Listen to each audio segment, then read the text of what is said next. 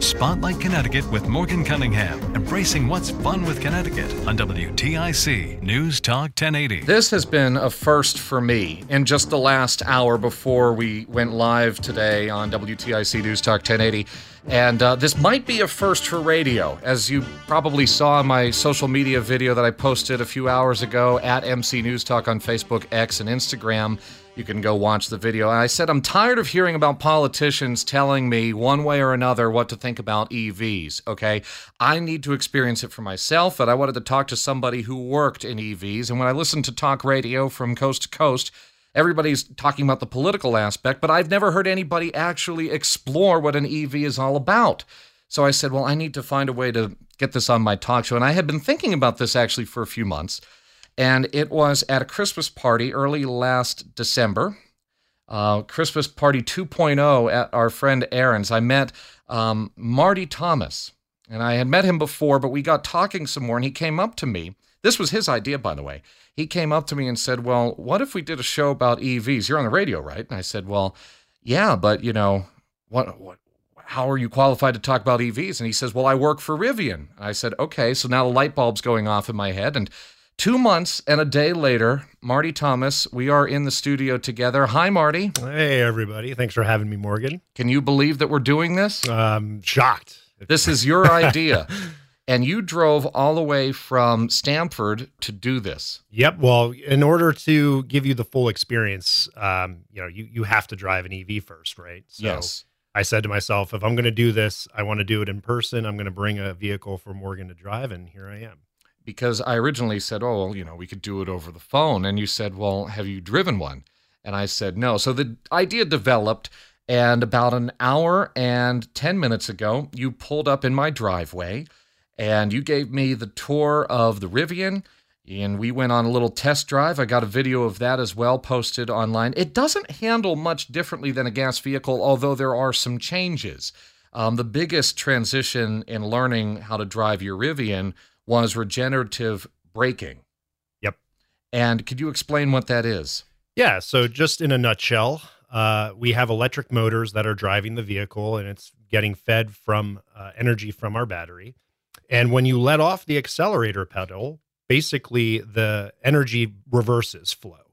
And so now the, the motors turn into gigantic electric brakes. And so that energy is being reharvested back into the battery and allows you to maximize extend your range and how far you can go. Now what's interesting as i as i told you in the vehicle you can control how much that is and sometimes it's quite intense for most people. So you were just driving it on the standard setting. There is I a was. aggressive setting as well. You turned that off for me. Thank you. Yeah yes. Because there's a little hill down the road from where my house is. And we experienced this because normally when I'm driving my gas powered vehicle, I will let off the pedal because it coasts. I don't need to be pushing on the pedal.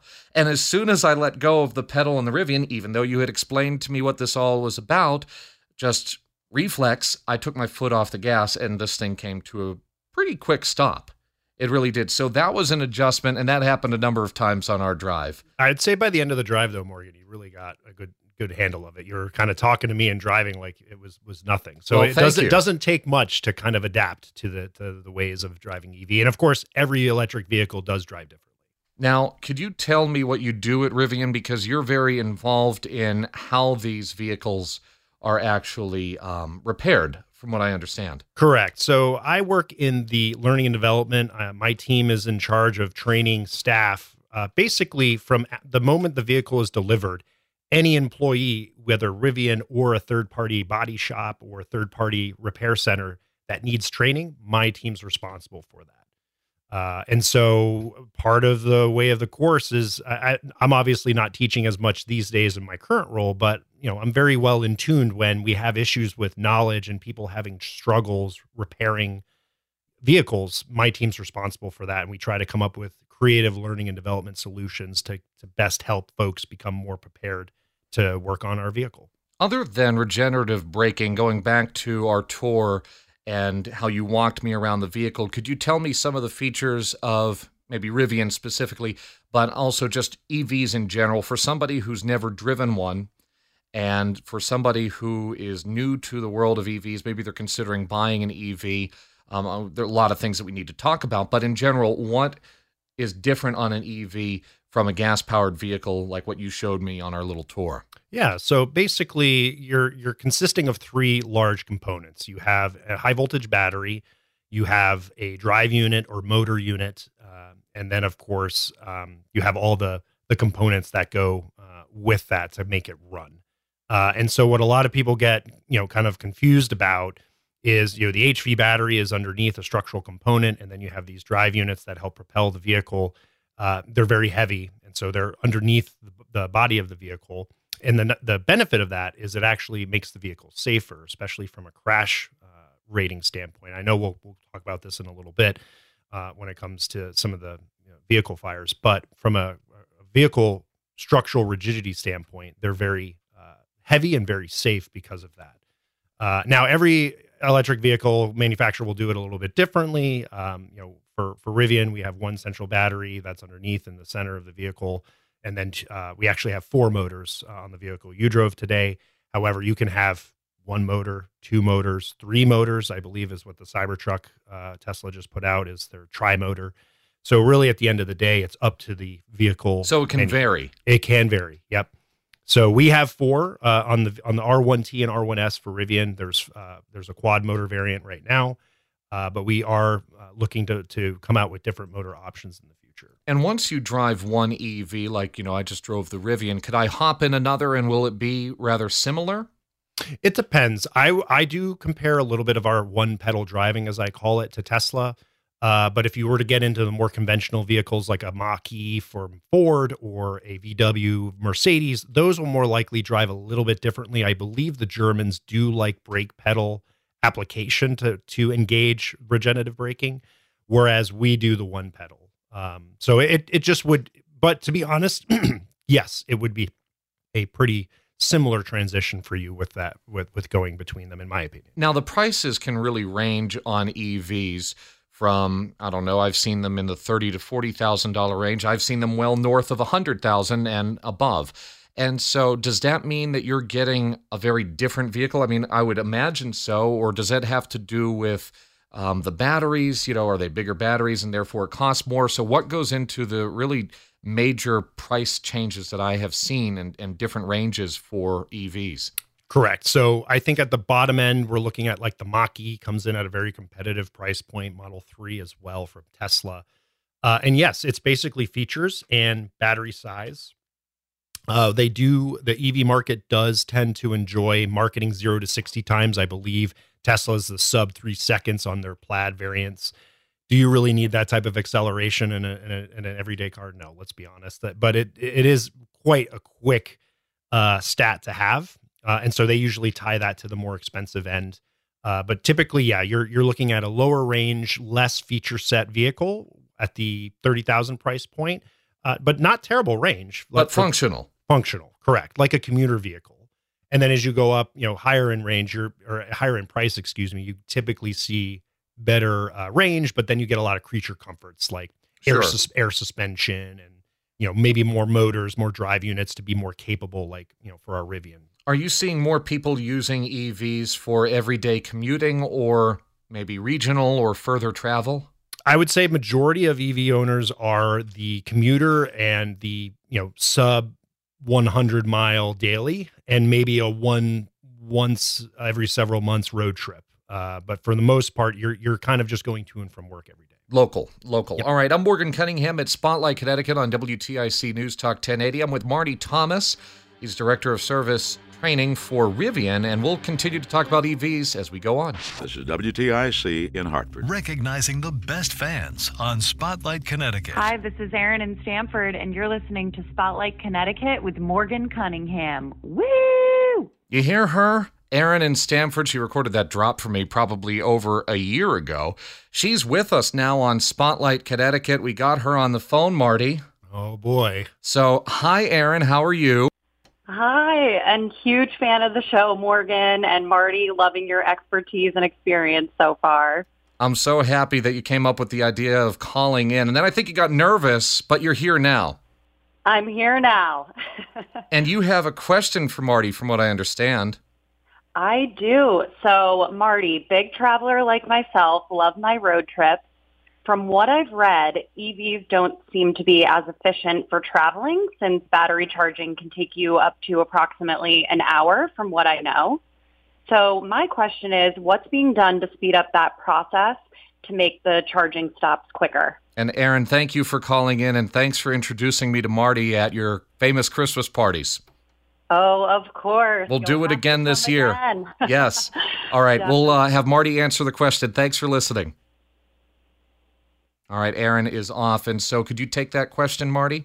Yeah, so this this is probably one of the most frequent ones that I get when folks find out of my you know past experience uh, working uh, with Rivian now and Tesla uh, prior, uh, and and that it boils down to a simple response, which is does long you know long road trips take longer? Yes, they will take longer. Anyone that says otherwise is is kind of you know powdering your nose, so to speak. But the reality is, uh, what the key to road trips now is what's called DC fast charging. And and basically what's happening is is all the energy is being kind of crammed in uh, relatively quickly at some of these rated stops. And the best way to get the most efficiency of that is you need to come in at a fairly low level of charge to really maximize how much energy you can get.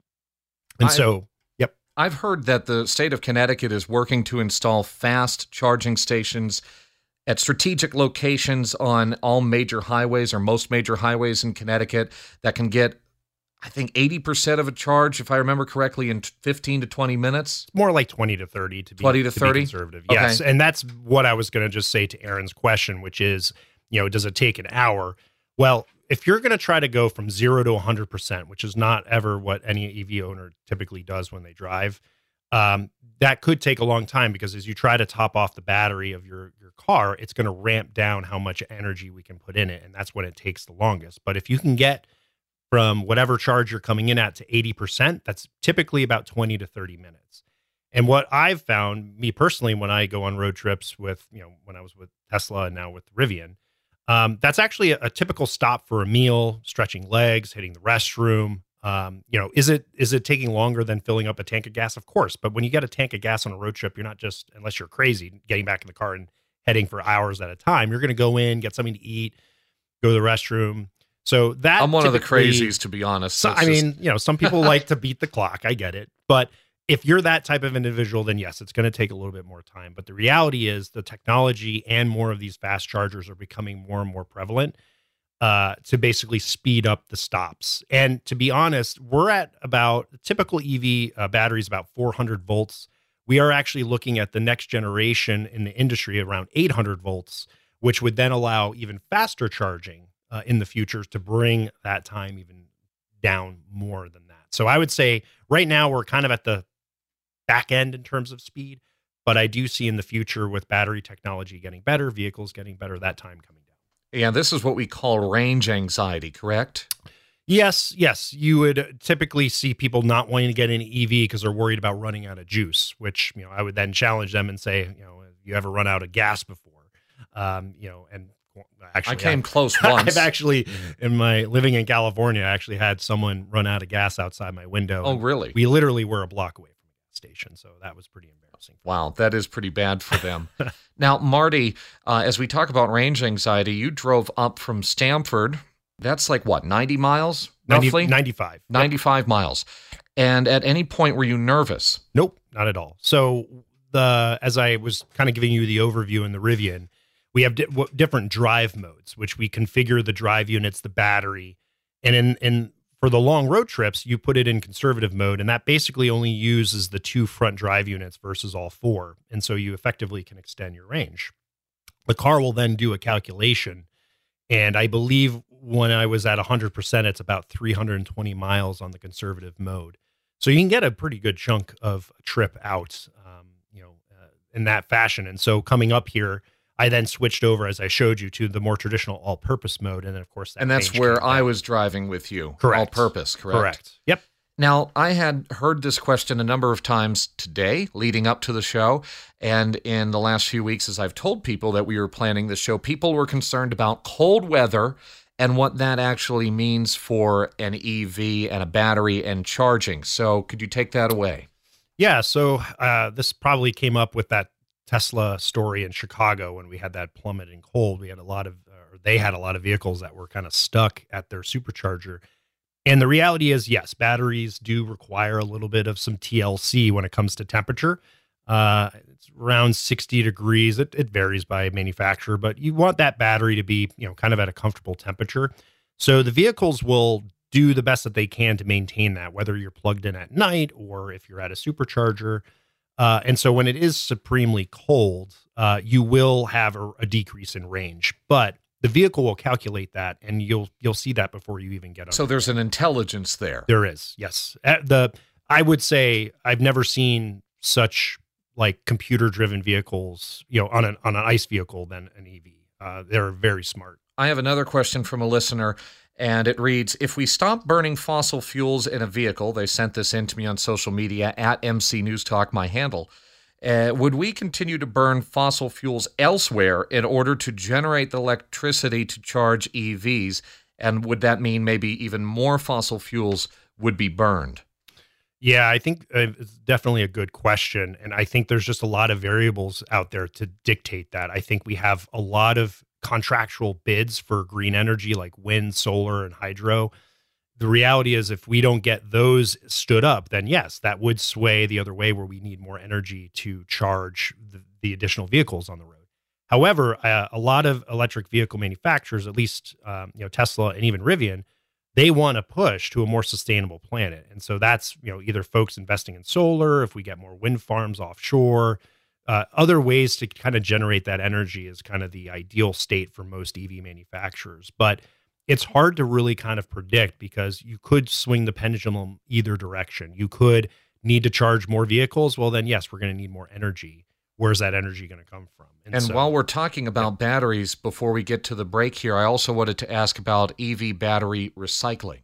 Yeah, uh, there's a, there's a few companies now uh, starting to pop up because this will be a, a pretty big market, especially with hybrids. Uh, they also have um, you know batteries, Priuses as well. They need their batteries taken care of, and there's more and more companies now that will actually help uh, you know bring batteries back to life uh, and and kind of recycle them. What Rivian intends to do, and, and I know what Tesla has looked at doing is, you know, sometimes a battery reaches its life end for a vehicle, but it still has a lot of capability in this in another market, say for like energy storage uh, or like batteries for your home. And that's typically the the life cycle. Batteries will start for electric vehicles because they need a lot of amperage and current um, to to drive the vehicle. But then when you're doing home charging or you know backup generation, you don't you just need steady supply. You don't need a lot of that current flow. And so there's a lot of opportunity out there to repurpose batteries. They're not going to the landfill um, because that's just a, a waste of, of, of, great tech. A, a lot of these batteries are either being remanufactured, putting back in vehicles, or they're being used in a secondary market. Spotlight Connecticut with Morgan Cunningham. Well, you see, Bob Steele used to use this all the time on our station as one of his morning show themes, Java by Al Hirt recorded, I believe, 1964. And you see, Bob Steele was on our station, get ready for this, from 1936 until he died in 2002. And he worked for us full time from 1936 to 1991. And he hosted Saturday morning shows from 1991 until literally a month before he died in 2002 at the age of 91. Now, that's impressive. He was hired with our station at 25. I was hired at 21, so it's possible I could beat him. Maybe. We'll see. But I'm bringing this up and I'm playing that song because today WTIC turns 99 years old. We started to broadcast in Hartford uh, in 19, get this, 25. That's amazing. And ever since we went on the air, February 10th, 1925, we have been focused on topics of interest to Connecticut. We are truly a heritage station. A number of stations changed format over the years, they changed staff, and obviously the staff turnover is inevitable because after 100 years or just about, people start to die off and so on. You've got Bob Steele for 66 years, but uh, that is an anomaly for sure in broadcasting. But it really speaks to what we do at WTIC and all of our amazing listeners that have kept this going over the course of several generations. And as we get ready to march toward our 100th birthday next year, February 10th, 2025, all throughout the year, we have a number of anniversary celebrations prepared. And most of them are going to take place on my show. So, the last Saturday of every single month, I am going to pick a topic from WTIC history or personality, maybe, and we are going to dig into that with guests. So, I mentioned Bob Steele, his two sons are coming on with me um, in the next year. I have stuff about our years with UConn um, and our sports partnership that lasted many years with them. I mean, it is going to be an all encompassing and I hope not a boring history lesson. I want everything to tie into what we do today. And so it's going to be a retrospective and a reflection for sure, but it's also going to be a look toward our future as a broadcast institution in Hartford. And the very first show that we're going to do is coming up in two weeks on Saturday, February 24th, and I hope that you'll join us. That will be about our founding as a radio station in Connecticut as one of the first. And from that era, not many stations have survived, just a handful, and we are one of them and proud to be. So I wanted to acknowledge WTIC on its 99th birthday. And I also want to mention that next Saturday, you might be wondering, okay, well, if you've got that planned for the 24th, what's coming up on the 17th? Well, drumroll drum roll, uh, next Saturday, Tony Orlando, the singer, is going to be joining us on Spotlight Connecticut. You know, tie a yellow ribbon around the old oak tree and all of his songs, Candida. Um, so many, so many great songs that he sang and recorded. He has chosen Mohegan Sun here in Connecticut to be his final performance venue of his career. So he's entering retirement from performing across the world and he's going to be doing it here in Connecticut. And so I'm so excited that I was able to land an interview with Tony, and I'm 99.98% confident that that's happening next Saturday at 2 on WTIC News Talk 1080. But we're getting ahead of ourselves. I want to welcome back Martti Thomas on WTIC. We're talking about EVs. He works for Rivian, an EV manufacturer. He took me on my very first EV ride, and it was more than a ride. He let me take the wheel and uh, it was a very different experience. It's quiet. They are quiet. They really are, Martti. Very quiet. Yep. Does that ever?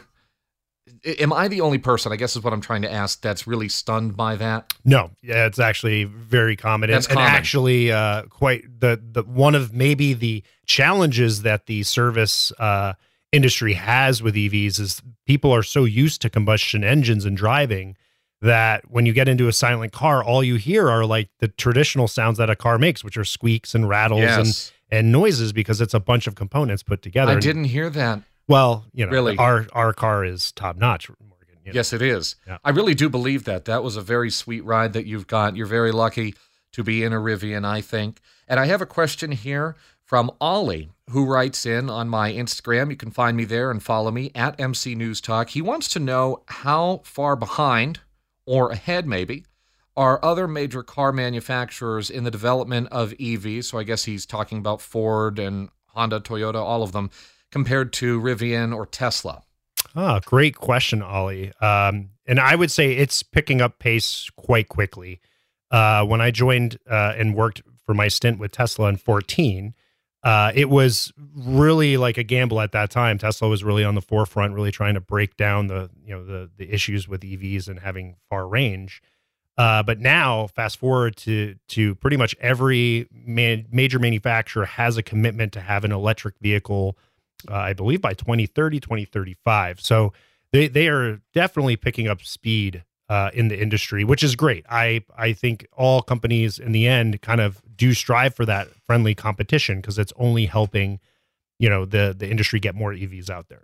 I have another question here sent in recently by a listener, Ron in East Hartford. Hi, Ron. He's fascinated by EV fires. Okay, now this is somebody I know, Ron. Um, he works or used to work, he's retired now, but he used to work in transportation. And so he's really paying attention to a lot of issues surrounding EVs and so on. And so he writes On gasoline powered vehicles, a firewall exists between the engine and passenger compartments, giving occupants plenty of time to escape, hopefully without injury. In a vast majority of gasoline vehicle engine fires, the fire is contained to the engine compartment only. It can spread, but the majority is often contained.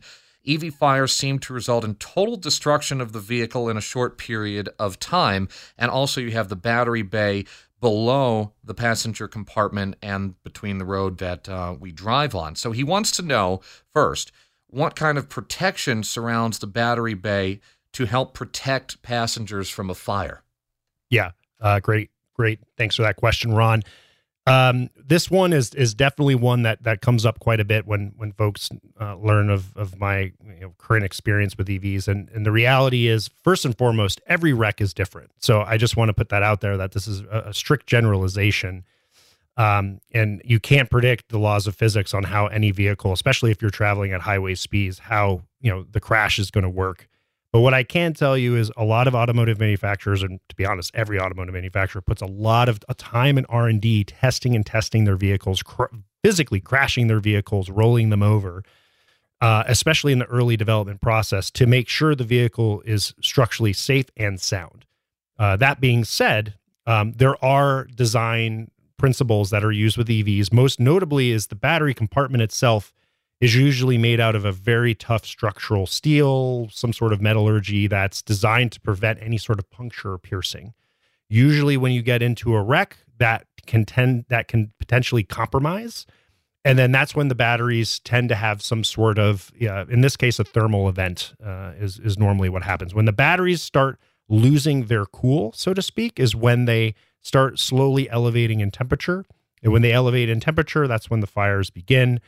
Uh, what I would say, and again, just my experience, I'm not speaking to any particular manufacturer on this one, is that majority of lithium ion fires that I have seen usually begin as a smolder. Uh, and then eventually the vehicle catches fire well after occupants have been extracted from first responders. He also wants to know what might cause a spontaneous fire in an EV. We've heard about these in the news. They are rare, but they can happen. Is there any word on what might cause those? I honestly, in my years in the industry, have not come across a case of a vehicle where it just combusted. Usually it's either impact related or there might be a thermal condition where the battery is not being kept at the that happy temperature that I mentioned earlier and then that's when the cells get unhappy and they get unstable.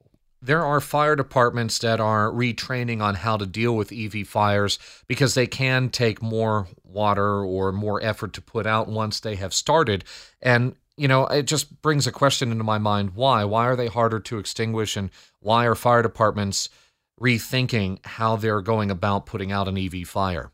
Yeah, and that's that. That's a great. Uh, that's actually one of the drives in in my uh, focus right now. Is we are trying to partner with fire departments uh, as Rivian to get the training and the knowledge to these individuals so they know how to handle uh, an incident when they roll up. And that's great. What we've learned is uh, every state is a little different. Um, and so the reason that vehicle, the electric vehicle fires, um, you know, tend to burn for longer is you just have a heavy saturation of energy. So you have about 9,000, 10,000 battery cells.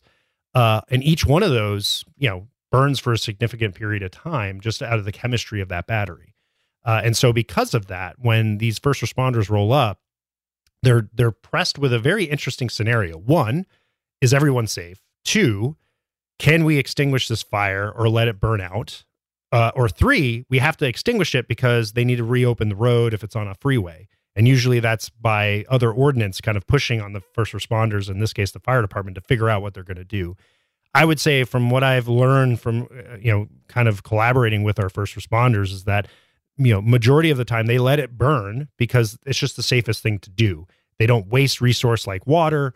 Um, everyone's out of the way. If the road's not obstructed, it burns, and then then they extinguish the the vehicle when there's no more um, accelerants or anything that can catch fire. And for the record, uh, most of the components on these YouTube things that you're seeing on fire is like the seats, the leather, the headliner, those uh-huh. components in the vehicle. It's not like a physical flame so much coming from the battery unit as it is all the other stuff that's attached to the vehicle. I'm Morgan Cunningham at Spotlight Connecticut. Martti, hang on. We've got to take a break. He works in the EV industry, and we're going to talk about politics next. This is WTIC in Hartford. Spotlight Connecticut is where you heard this. People have said to me, Oh, Morgan, is this one of those groups that's going to the barber shops and they're in striped shirts and this, that, and the other? Could you set that straight for everyone? We still definitely use the little, you know, shiny disc, uh, the pitch pipe. But I think people associate that like striped uh, vest and everything. I think the Music Man did a lot of great things for barbershop. It put barbershop on the scene um, in a big way, but I think it also carried some stereotypes with Find it. Find the Spotlight Connecticut podcast on Audacy. That's A U D A C Y, or wherever you get your podcasts. And this will be available on that podcast too. Just download the Audacy app or wherever you get your podcasts, and you'll be able to listen in at your heart's desire. I'm back on Spotlight Connecticut in the remaining minutes here with Martti Thomas. We really only have like five minutes. And so, you know, we are hearing about the political move to get EVs mandated in Connecticut. If you're going to buy a new vehicle in the year 2035 or thereafter, it has to be an EV. That's the proposal that's been getting a significant amount of debate at the state capitol here in the Nutmeg State.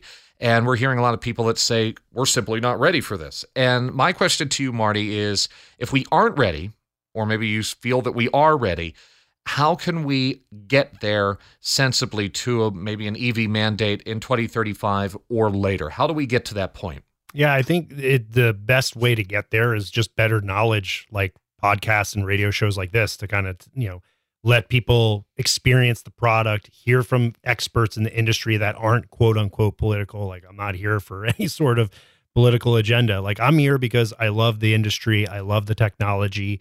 Yes, you can get into you know splitting hairs about fossil fuels and how the charge is you know being produced for the vehicle, but in the end of the day it's a form of transportation that, when you're driving on the road, it is not emitting any emissions and hurting our environment. And so, for that reason alone, I really do love showing people electric vehicles, talking about them, getting them involved and aware of it, so that when mandates come around, people don't just flip the other way and say, hey, you know, I don't want this because they just don't, they're not aware. Hence why I brought the vehicle for you, Morgan, to drive. Yes, and it was a great experience.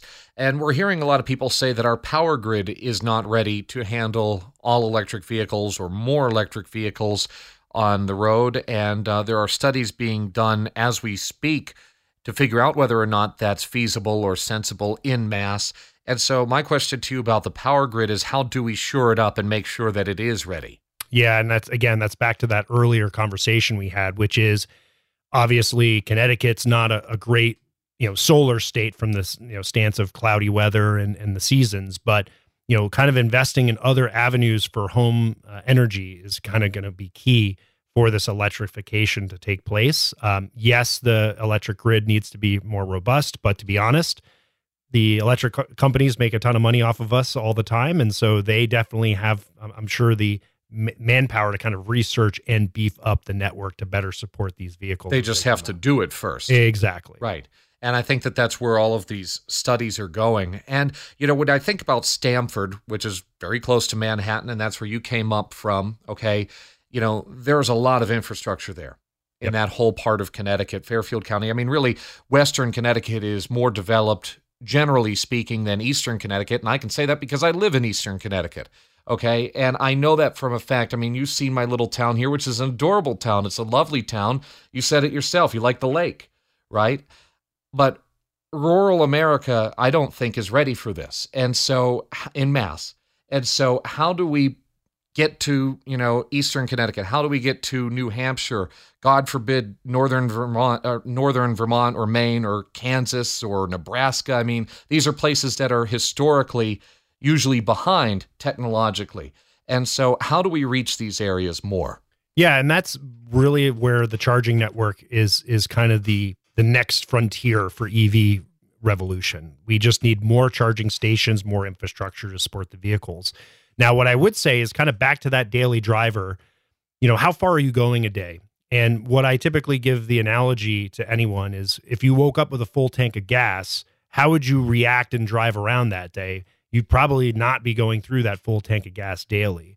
So the other flip side to this is if you're an EV owner, you really just need to be looking to set up a typical dryer outlet in your garage to support this vehicle. And then now you're getting around town without the need of that infrastructure so much. You're relying just on your home grid. And I would say the the typical charging increase, at least with our Rivian and my wife driving it daily, uh, is about $150 a month on our, on our electric bill. What about hybrids? This will be our last question in the last minute. Go, Martti. What are your thoughts on hybrids? I think hybrids are a good transition for folks, especially if they need that internal combustion. but I don't think they're going to stick around long because you're basically paying for two different types of technology and, and, energy. I honestly, if you could do it, I would say go full electric. It's going to be the future. If you need the hybrid a- aspect, I totally understand, especially for rural parts uh, that don't have that electrification option. At least you're making that you know gas go longer. Well, this has really been something a first for Spotlight Connecticut, and it was enjoyable really to try out an EV for the very first time. I feel behind because I'm 27 and I feel like by now I should have been in an EV. Never I've never even been a passenger in one. So that was really a treat. Thanks for coming up all the way from Stamford, Martti, to do this with me. Thanks, Morgan. Really appreciate it. It was great to be here. I am so glad that we were able to do this. Of course, you can find me on social media. Who knows, maybe we'll get Martti back on in the future. Again, my handles on Facebook, X, formerly known as Twitter, and Instagram if you want to connect at MC News Talk. That's at MC News Talk. Spotlight Connecticut with Morgan Cunningham, embracing what's fun with Connecticut on WTIC News Talk 1080.